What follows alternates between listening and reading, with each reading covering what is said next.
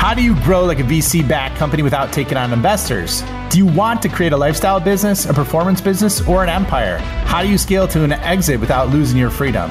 Those are the questions, and this show is the answer. Welcome, everybody, to the Scale Up Show. This is your host, Ryan Staley. I have a very special guest on today. I have Gina Bianchini, who is the CEO and founder of Mighty Networks. That's actually where creators and brands grow businesses powered by community. Before she was at Mighty Networks, she was the first entrepreneur in residence at Andreessen Horowitz. Got some questions for you on that. And then, in addition, she also serves on the board of directors at Tegna, as well as Scripps Networks, which is a $14.6 billion publicly traded company for HGTV, which my wife would love, the Food Network, and the Travel Channel. Gina, welcome. Happy to have you on. Thanks for having me. Appreciate yeah, it. Yeah, super excited. I love your background. You got some really cool things that you've done throughout your career. So can't wait to tap into that and um, understand. So, you know, before we kind of get deeper, I figure it makes sense to do just kind of a quick revenue rundown so that everybody has kind of an understanding of where you're at in the journey now, um, mm-hmm. not with what you've done before. And then we can kind of get into a little deeper there. So, we're kicking things off, what kind of range are you in for annual recurring revenue or kind of where you're at in your revenue life cycle? Yeah, so we have been over doubling revenue year over year for the last three years at this point. Uh, and we are north of, uh, well north of 10 million in ARR, annual ARR. And so obviously annual ARR. Uh, and beyond that, we don't really talk about our revenue numbers, but it it has been drinking out of a fire hose. well, that's I mean, t- 10 million plus is a big number, so that's great. So that's that's awesome understanding. How about like what's your go to market strategy? Are we talking product led, marketing, sales? what would you say? I, even like we were product led before product led was like a term. Um, so the you know I I the way our business works is that it is it is essentially an organic and viral growth model. Uh, and I'm happy to talk about it. And one of many reasons why I love community uh, and communities, and why Mighty Networks is, you know, again, we say it humbly, the best community platform, period, out there on the um, on the internet today. Uh, and I'll share more about that you know, as yeah, as we definitely, we'll we'll, de- we'll get into that because there, there's some pretty cool things, um, and I love that the virality of it. Product led growth is kind of the the cool kid at the party right now. So yeah, we'll, like we'll def- I keep finding that these things that have been very obvious to me for a, a decade are now like they get they got a term and they're cool, and I'm like, at some point, that's kind of awesome. like, yeah. Well, it's just you know you go, you put a sexy wrapper on it. I, I found that like, I know I know. Gotta have the sexy wrapper. Yeah, I love like, the sexy wrapper. So one of my and this I'm totally digressing here, but I'm going to tell it anyways. So Please. one of my um, friends got I think it was called I, I, was looking at it. It's called like death death something or whatever. And I look at the can. This was on Halloween. I'm like, what the hell is this? And I look at it. It's a can, and it looked pretty cool. Awesome packaging, and it was a can of water. And the first thing I said is, I'm like, where'd you get this? It was my friend's wife. Like, where'd you get this? And she's like, oh, I got it at Whole Foods. I'm like, oh, I can't wait to hear how much this costs. I'm like, Liquid Death. Did... Liquid Death. Liquid yeah, yeah, Death. Yeah, yeah. That's it. Liquid Death. And it was like $18 a 12 pack or something ridiculous like that. Yeah, it was like a, like a case of beer. Anyways, that's the power of packaging. So, all right, how big's your team? Uh, we are 160 people. Wow, 160 people. Okay, you started to tap on your solution a little bit. Can mm-hmm. you give us a really quick summary about what it is exactly and what it does in like less than 30 seconds? Yeah. So we give people a way to create online courses, online community, memberships and subscriptions all in one place, all under their brand and instantly available on the web and every mobile device. I love that. Okay, we're definitely going to get deeper on that. And then are you bootstrapped or funded? We are funded. Okay. Excellent. So, okay. So I think that's a great breakdown 10 million plus, product led growth, 100 plus people. Um, okay, so as we kind of progress forward, you you have obviously a really interesting background, kind of what I tapped on. So can you just talk through your journey on how you got to this point today? Let's say your professional career, and we'd just love to hear any kind of like areas or experiences that really really shaped you in, in terms of founding a company and, and where you got to today. Yeah. So I um I grew up in Silicon Valley. I grew up in Cupertino, where Apple's headquartered, and um, and went to Stanford. And when I was in my junior year, between my junior and senior year, I decided I, w- I want to try this whole business thing out because it just seems like you could be really creative, you could have a positive impact on people's lives, you could make money that would actually allow you to have influence over the things that I cared about. And so I went into business and I got a job in uh, in investment banking, which was like the hot career at the time I graduated from from college and went to New York and then San Francisco. And I just happened to be in the right place at the right time as the whole dot com boom happened and found myself in really interesting meetings and really interesting conversations and worked on uh, IPOs for um, you know some some fantastic technology businesses one of which um, recruited me to come over and run acquisitions and equity investments and new business unit development for them. Uh, again right sort of in in the midst of the late 90s when it was like things were crazy and awesome. And then i left and i went to business school at stanford. So i went back to stanford for business school during really the height of like the craziness. So i like to think about myself as being more rip van winkle in terms of the absolute insanity of the dot-com boom and graduated in 2000 at which mm-hmm. point um, my boss from that company that i had uh, worked at um, and and and had moved over to a venture capital firm uh, called Sequoia Capital and called me up and was like, Gina, let's start a company. And it was with stuff that we had been working on at the at the prior company. And so I was like, okay, sounds good. Um, and that was my, you know, started my my career as an entrepreneur. And then basically during the dot com bust, everybody left and there was a, a, a, relatively small group of us who stayed and stayed and started and were working on some really interesting things. I was working on my own startup again which was in advertising and finance. Um, i had a very close friend who was at paypal who was seeing all of these very early um, uh, user generated content or web 2.0 businesses.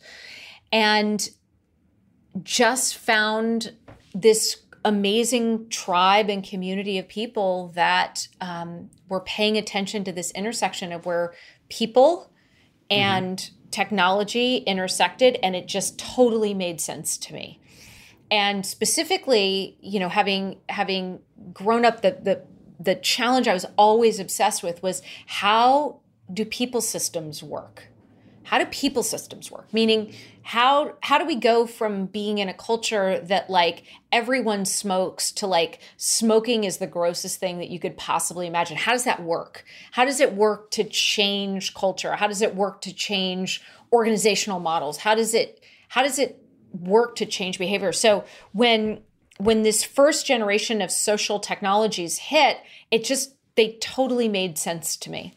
And then um after we sold my first startup, uh, one of my friends came to me and was like, "Hey, Gina, let's start a company." And I was like, "Okay, why does this keep happening? Like, it's it's like it's kind of weird."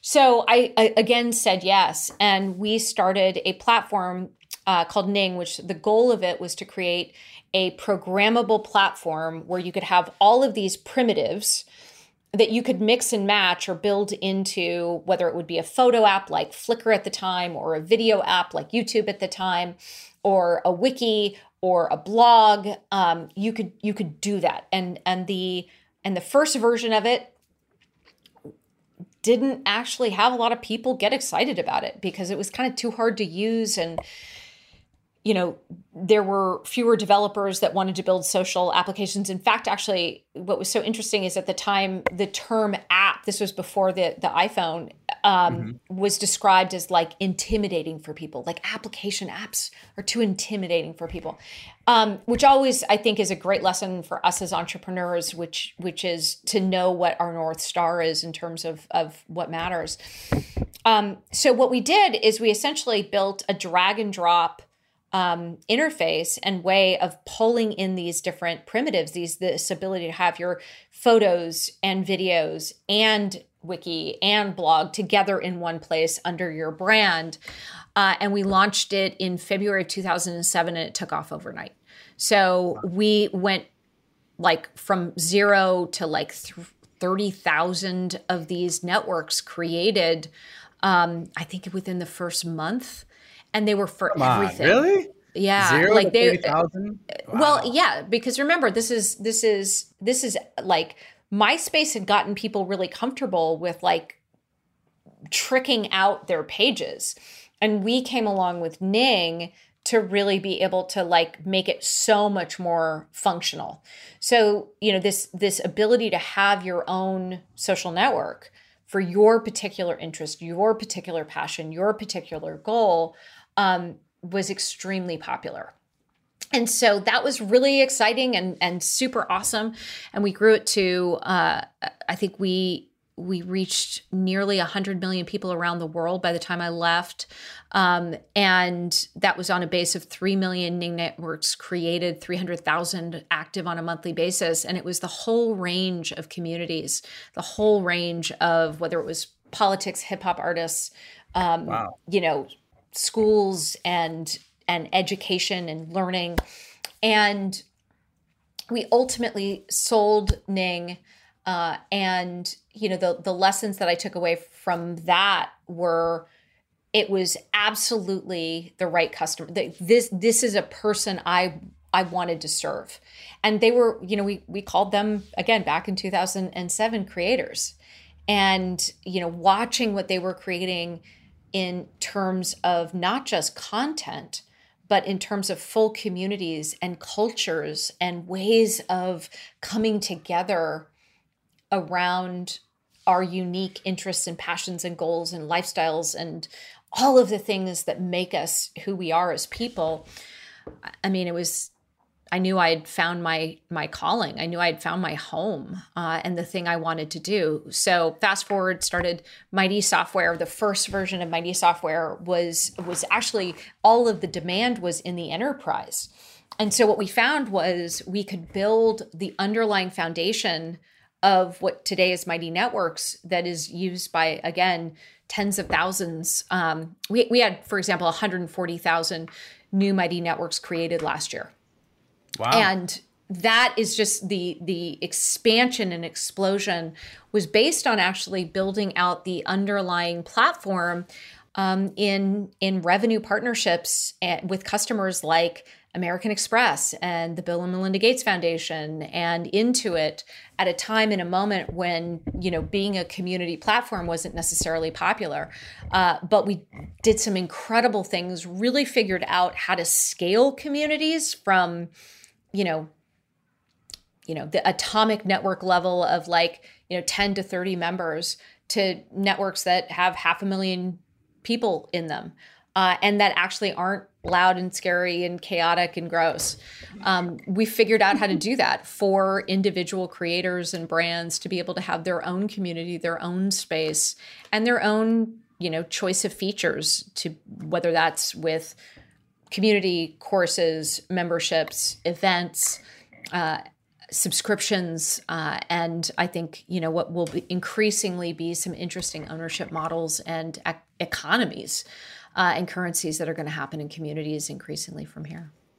Wow, it's a lot. You, you touched them all, though. You did a, you did a great job. So, I, I mean there's a lot, a lot of different areas we can go down to, but I want, I want to hit. So it seems like you know you came from that investment banking background. Would you say that that financials are your ninja skill, or what's your ninja skill? Um, no, I actually went into finance because it wasn't my ninja skill, and I okay. I wanted I was you know I was going to understand it and certainly have a lot of confidence in my ability to understand financials today but rather i would say you know the thing that that i've always leaned into was just my ability to stay curious and to connect a lot of dots mm. and to be open to learning a bunch of things and pulling them together, but not being afraid of what's new. So, I, you know, God, it'd be so much easier to answer that question, Ryan, with like, oh, my ninja skill is marketing copy, or my ninja skill is like, I could sell, you know, anybody on anything. I, I don't, I, I don't think about myself that way. Um, I almost wish I did. It would make an easier answer. no, that's good. I mean, have you read the book, The Innovation Secrets of Steve Jobs? Uh, I have actually. Yeah, that was one of the big points they they brought in there is innovation is what connecting the dots between seemingly unrelated things. That's you know, right. and then they gave the example about like there's it's funny, there's like a it's not a department store, electronics store called ABT or APT.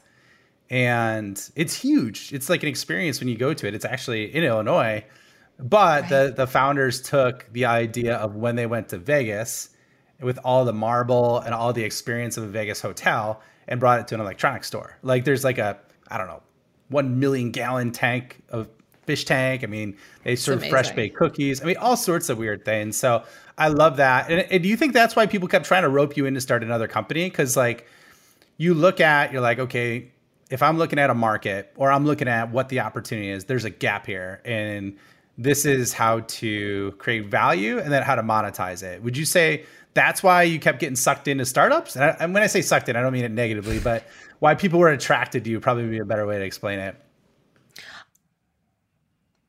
Potentially. I mean, I think I brought something to the table, but I also think that it was it was even more practical than that, which is I work my ass off. I'm not afraid of anything, and I'm especially not afraid of being um, in the minority. Like I'm not afraid of having a idea or a conviction or a mission that hasn't been done yet or that people don't believe can be done. And so when you combine those things, I make a pretty good partner because I'm willing to go for it. Yeah. And I bring yeah, enough to the table to be able to deliver on that, you know, that intention to go for it. Okay. I love that. Hard work is one of my core values. So you're, you're singing from the same playbook that I have right here. So, um, so what was it like starting off earlier in your career at Andreessen Horowitz? Well, I didn't start off early in my career. I mean, I did that right before, uh, right before Mighty Software, right before. Oh, okay, that was today. More, Mighty Hours. Okay. Yeah, yeah, yeah. So, okay. I, I, you know, Andreessen Horowitz did not exist at the beginning of my career. In fact, actually, okay, let me, let yeah, yeah, yeah, It, it, it yeah, did yeah, not yeah. exist until 2009. so what what was it like working at Andreessen Horowitz? Let me rephrase that then. Yeah, look, I, I think it's easier for me to answer the question of, you know, what what's it like to work closely with Marc Andreessen? And I would say that it it's great. You know, when you look at um, when you look at just the number of dots that he is connected and the different ways in which he processes and consumes information and from all sorts of different sources and in all sorts of different ways. I mean, he's a pretty special guy um, that's done some pretty special things, including with Ben creating and you know an incredible VC firm that you would never know was only started, you know, whatever 13 years ago, 14 years ago. Um, so I think that paying attention to what Andreessen Horowitz does, how they're structured, what they're interested in, what they're looking at, you know, I, I I've just always found uh, has not been a bad thing to pay attention to. It doesn't mean that they're always right, but who is? Uh, but only have nice things to say about Marc, Ben, the team there, and and certainly my experience there. Yeah, that's that's awesome. So, is there? I guess like from working there because you said that was right before Mighty. So, what what was like the number one thing that you learned or applied from there when you founded Mighty Networks? Um, well, so just as as context, I worked. Marc and I started Ning together before Andreessen Horowitz. So I actually worked closely with him for you know over over seven years. So oh, wow. when okay. when I look at um, when I look at any new opportunity, I, I'm looking at uh, and it certainly drove our experience and and certainly I think has uh, a lot to do with the momentum that we have now at Mighty Networks is uh, the world bends towards niches. It bends towards decentralization. It bends towards building your own brand and your own corner of the internet. And that the most powerful and profound thing about the internet is the fact that we can each have our own websites and that we can each have our own cultures. And it just is this proliferation of new, unique, interesting, vibrant experiences. And if you look at, you know, that is a fundamental thesis of where to spend one's time and and as entrepreneurs and as founders what we build um, that's not ever been a thesis that that it certainly goes out of favor uh, mm-hmm. uh, you know and it goes in waves in terms of you know the centralization of the internet which was really kind of what has become of what is today big tech. But now we see this new wave with all sorts of interesting tokenization and, and economic incentives that are emerging with crypto and, and Web3. And again, I just, if we look at the world, it bends towards carving out your own corner of the internet, your own purpose. We talk about it your big purpose at Mighty Networks, and and it, that is the motivation for your brand, for your community, for your content, what you represent to people, and what you can offer them. Uh, and certainly that has served uh, served me very well, and it's served many founders that have been in that larger ecosystem really well. That's so profound but tactical at the same time. So I, I love the, I love the the thought process of that. So, and you are obviously articulate it well, so I could tell you it connects with you at a deep level. So, what would you say? Like, obviously, at 140,000, I think 140,000 basically communities started last year alone, right?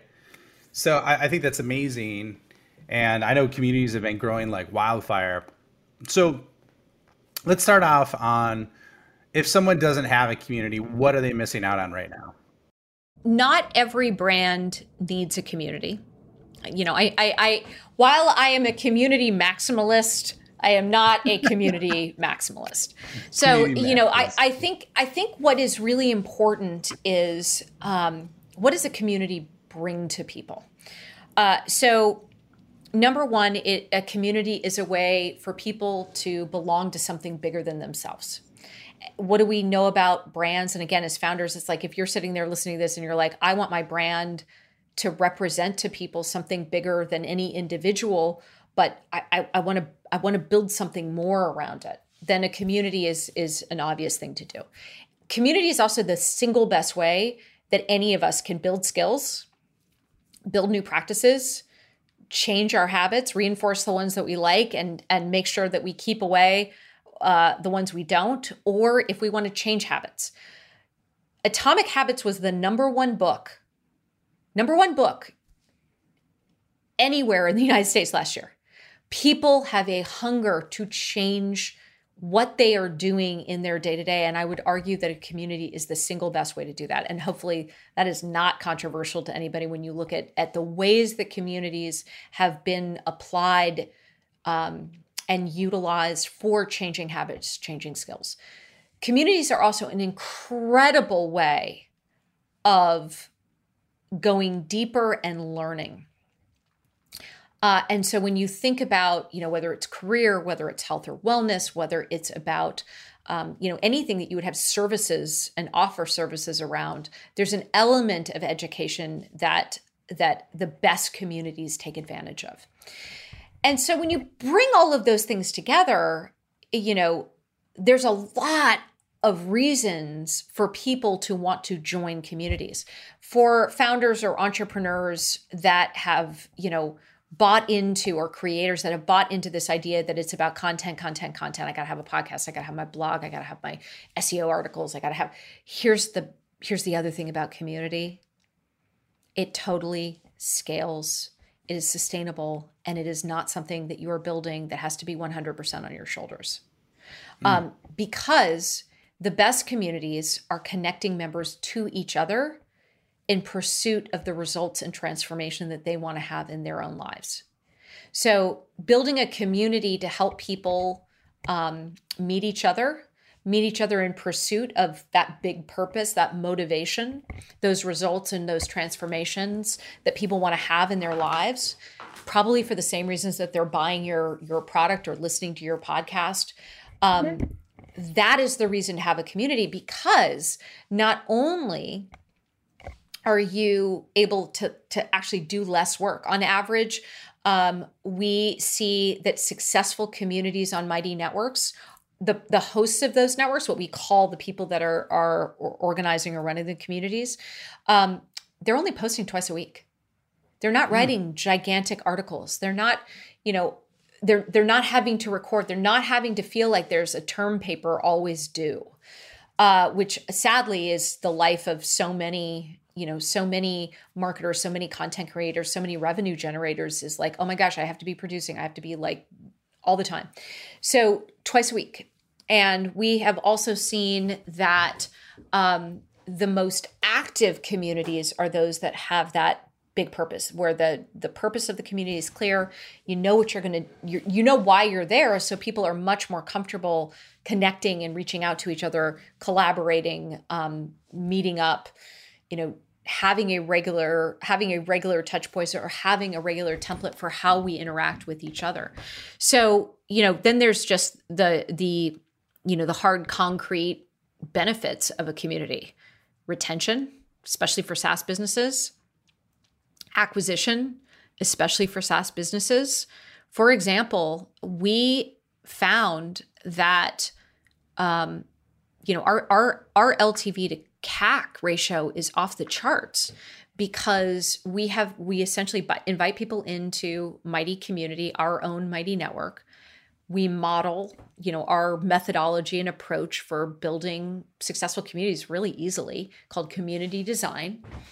And when we show and model people how to do this, what they find that they're like, "Oh, this is actually pretty easy and I like it and it's fun."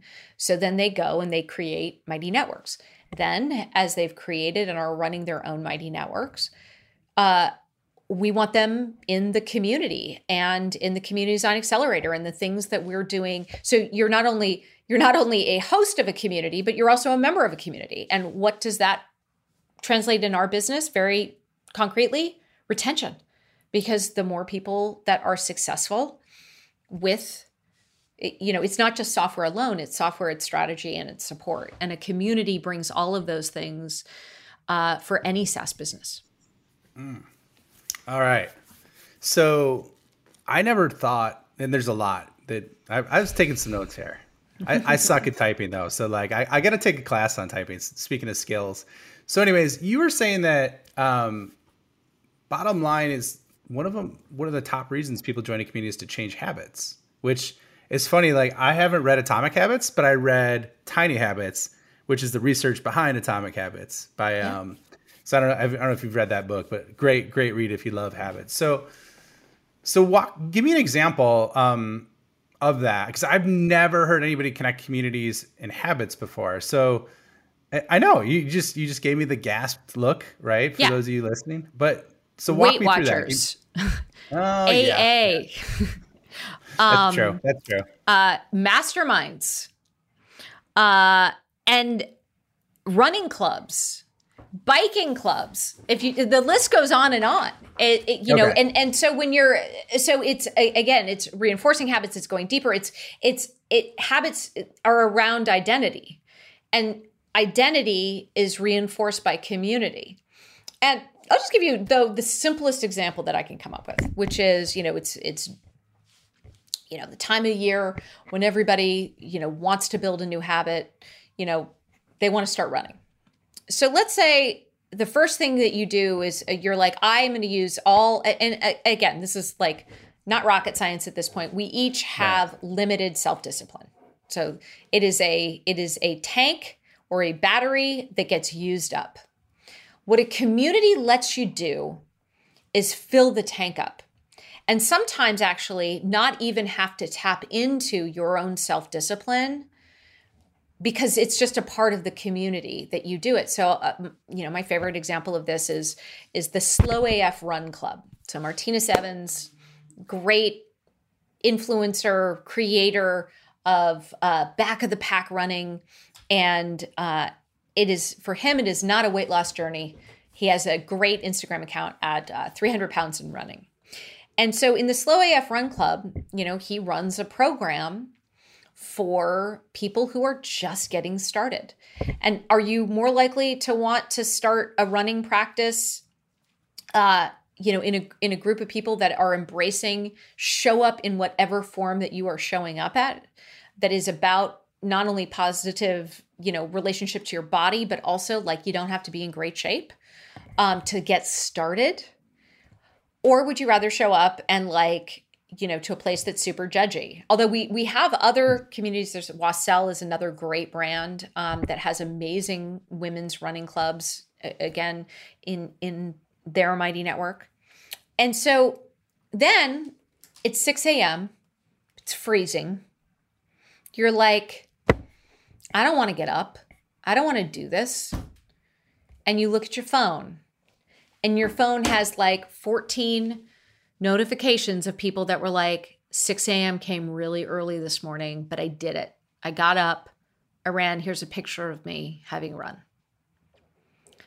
Are you more or less likely to get your ass out of bed and run at that moment? Probably a little bit more likely. Or take the other extreme you know how do you get like how are you going to get better at your career? You know career, today it's about how you spend your time. How do you spend your time in the most effective ways? Well, one, you know, when you're accountable to other people, which mm-hmm. as entrepreneurs and founders is is a little bit more challenging, which is why being a member of a mastermind makes so much sense.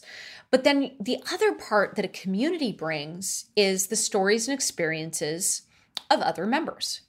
So, for example, if I tell you how I spend my day and the questions that I'm asking, and like something that I found that's working for me, and somebody else is doing the same thing, you now have not just the content creator who showed up and there's like, oh, this is my framework for how you spend your time. But now you also have my story to pull from. You have someone else's story to pull from. You have the other person's story to pull from. And that is what creates a community that gets more valuable to every member with each new person who joins and contributes. Love how you wrap that together. So, g- give me some examples of communities that I know you mentioned a few right there. Any others that you think are blown it out of the water, whether they're ones that you personally follow for yourself or just what you've seen on the network? Any of them that you think are doing an amazing job, specifically with kind of the higher purpose or the bigger purpose? Yeah, it's a great question. So, you know, some of our, uh, again, our our most um, popular categories of communities on Mighty today are in career or, you know, again, running masterminds. Um, uh, uh, this amazing community um, called 48 Eagles is killing it from just an activity perspective for their their mastermind groups. Uh, what do they addition, do? What, what? do they do? Really? I've never heard of Forty Eight Eagles. What what kind of? Yeah, it. I think it's called Forty Eight Eagles.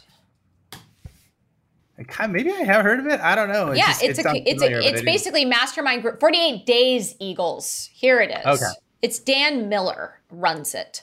Uh, and he was somebody who taught me like one of the coolest things, which is um, people pay attention to what they pay for. So especially for um, especially for entrepreneurs that have SaaS businesses, being able to um, being able to charge for memberships has been super important and he's just done an incredible job with with 48 days eagles 48 days eagles. then additionally, um, I am a huge fan of, uh, and I'll share that link with you right here. And then I'm also a, a, a huge fan of uh, Yoga with Adriene and their community, Find What Feels Good Kula. They do a 30 day yoga challenge every January and continued to grow it from, you know, I think they started with 25,000 members that they brought over from a Facebook group and today they're they're probably pushing 250,000 um, and that's all again um, on their own corner of the internet so that's there's so yoga. yeah so there's so much that is just you know bad information out there that says oh well you have to be where all the people are and you know no one will follow you to uh, you know to a, a, a new platform. Um, well it, it's not about a new platform. It's not about somebody else's brand. It's about how do you build a community and a culture all your own away from the noise away from the distractions of, of other platforms that are trying to collapse context and you know make the experiences of of any community um you know one three second view in in one aggregated feed it just doesn't make any sense it's not yeah. how we experience community and it's not how uh, or I should say, it's not a natural way of experiencing community such that you get the most out of it and actually make it easy to run and manage. Yeah, I, I mean, I've experienced that firsthand with Slack communities uh-huh. or with even Facebook, because like it's so noisy sometimes you don't know what the hell's going on. Mm-hmm. so it, it gets highly, highly distracting. So, so let me ask you this, Gina. Like, what what's your thoughts in terms of because like there's tons of SaaS founders out there, revenue leaders who don't have a community, and then there's kind of the the question of like, okay, do you go with the free community or like you said, people who pay pay attention, right? And and so or do you go with the paid route or you know like what's your thought on your thoughts on that? And then like for the paid route, like what are the ranges that you see in terms of the people are charging? Yeah, so um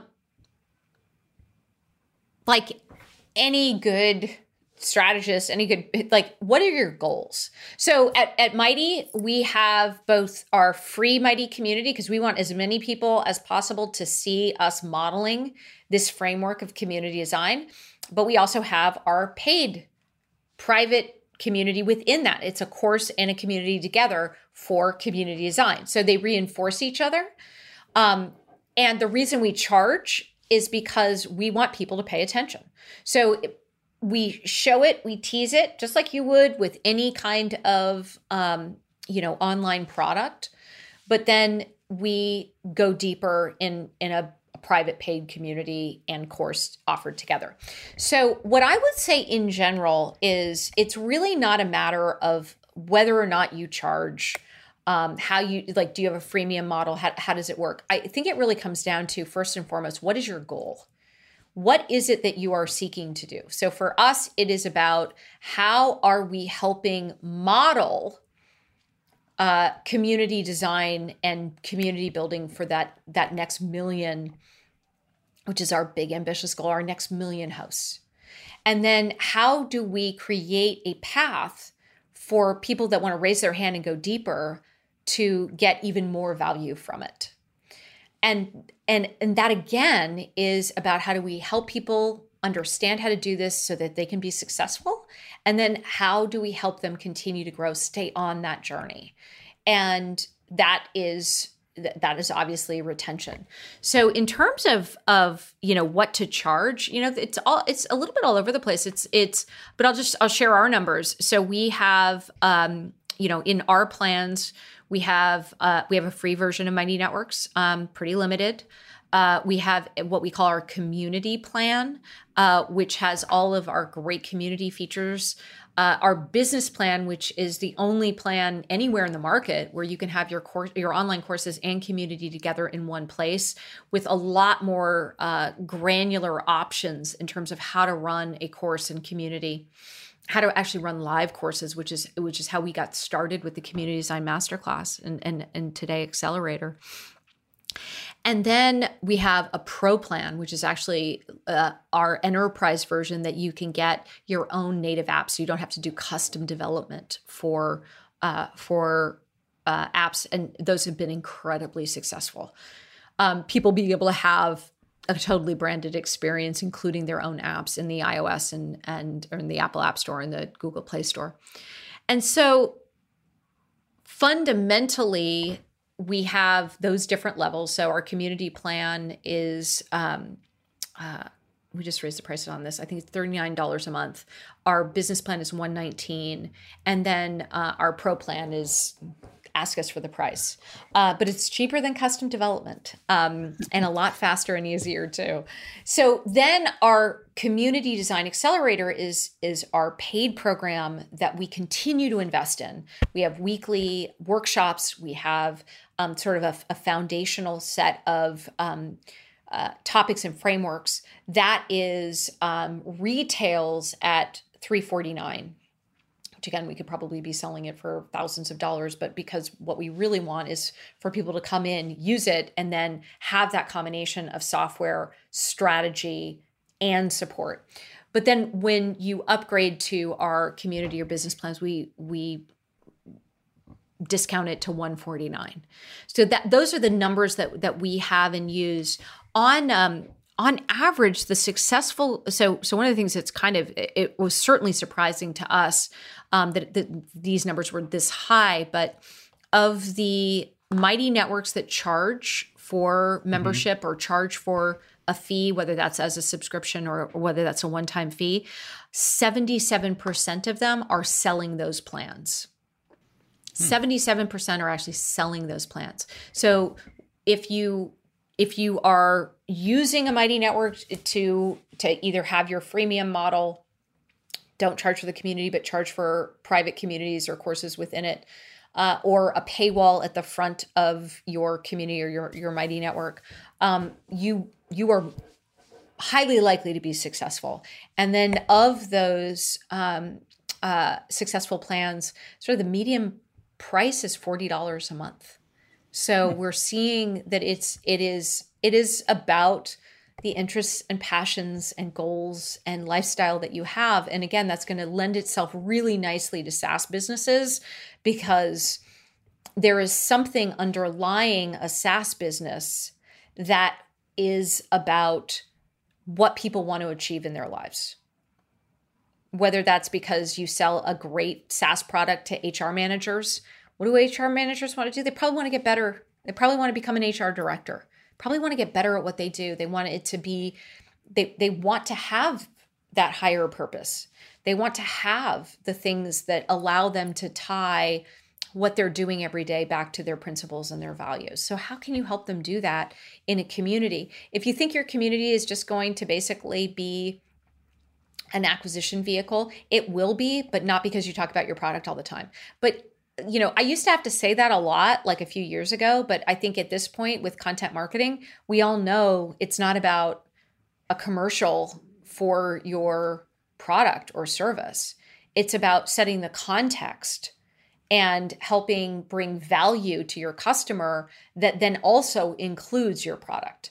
And a community takes that same ethos, that same, you know, that same approach and just puts it on steroids because now it's not just you know you talking out at them and them consuming you know we no one needs to consume another article. And yet you know we are, we are all on content overload. But being able to be a part of conversations be able to meet new and interesting people where you can actually you know talk about personalization human to human contact where people are sharing their stories experiences and ideas that's as personalized as it gets and you yeah. can create that with a community in a way that you know you'll never get to no matter how many uh, you know marketing tech products that you set up on your website to try to make them as personalized as possible. Yeah. Yeah. I mean i think email lists are, are great right? But there's i think communities are replacing email lists in terms of what what people want you know, they don't yeah, want to be well, and, and and take that one step further. So, um, you know, then then it's a question of, oh, well, why wouldn't I just create a Facebook group? Well, guess what? Your Facebook group is not producing an email list for you.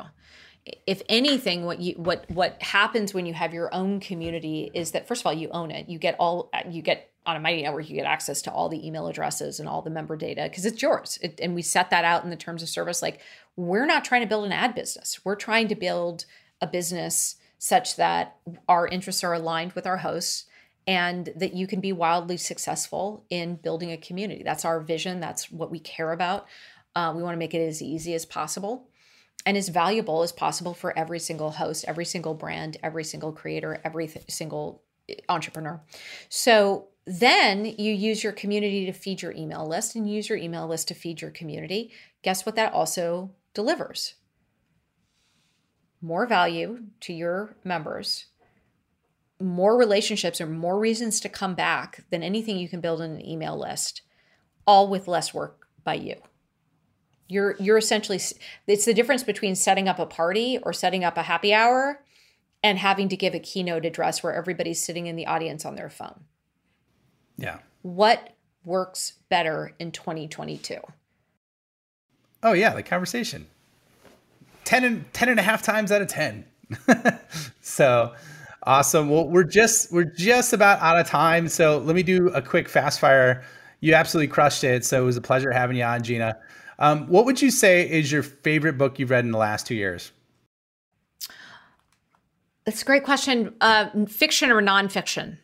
Doesn't matter. Whatever. I I, I, divide. I keep them. I keep them separate. Ryan, keep them separate. Okay. Um, I I actually would say um, I really the, the, I would say the book that that kept me thinking well after I was done with it was um, David Goggins' book. Oh, okay. I thought that was can't amazing. Hurt can't, can't, hurt, me. me? I, I, thought that was really, really good. Um, so I really enjoyed that. Obviously, Atomic Habits, you know, while while I will be in the minority and a contrarian in many respects, apparently not in liking Atomic Habits as the most popular book of 2021. All right. What's your favorite podcaster show that you listen to?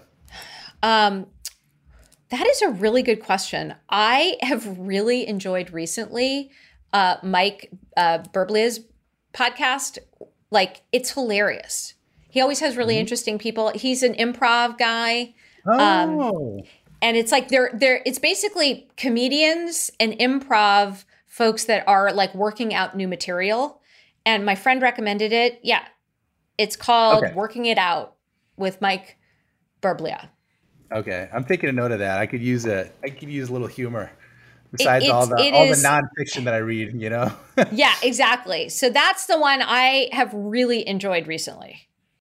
All right. So who's your favorite founder or CEO that you follow?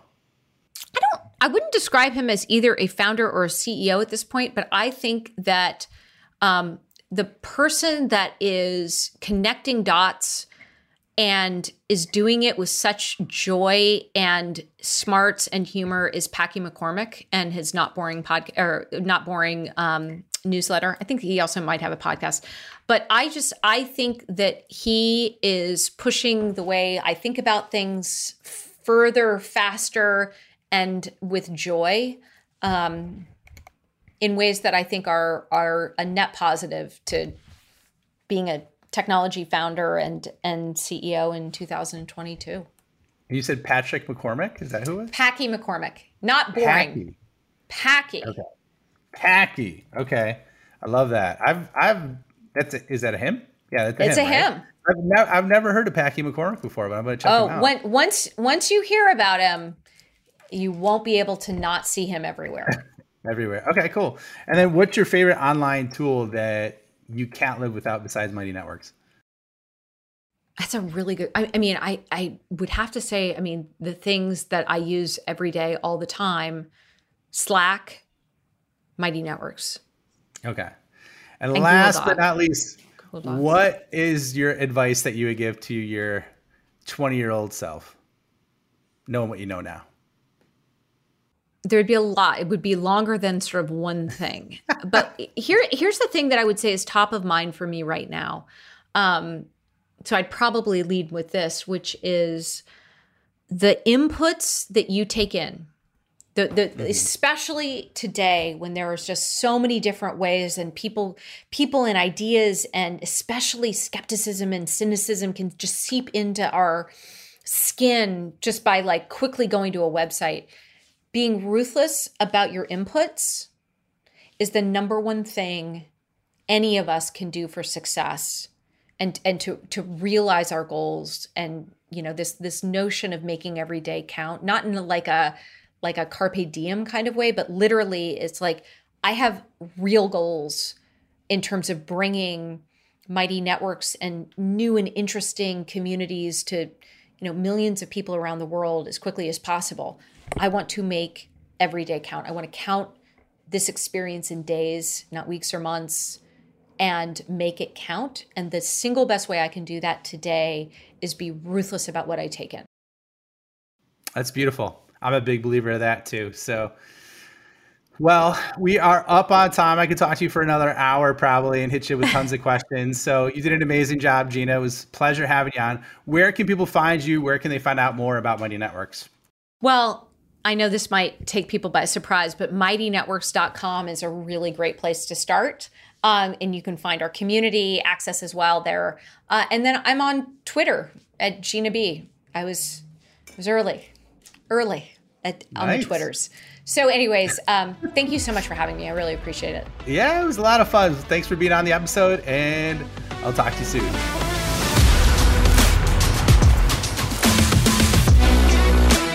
Thank you for checking out the Scale Up Show.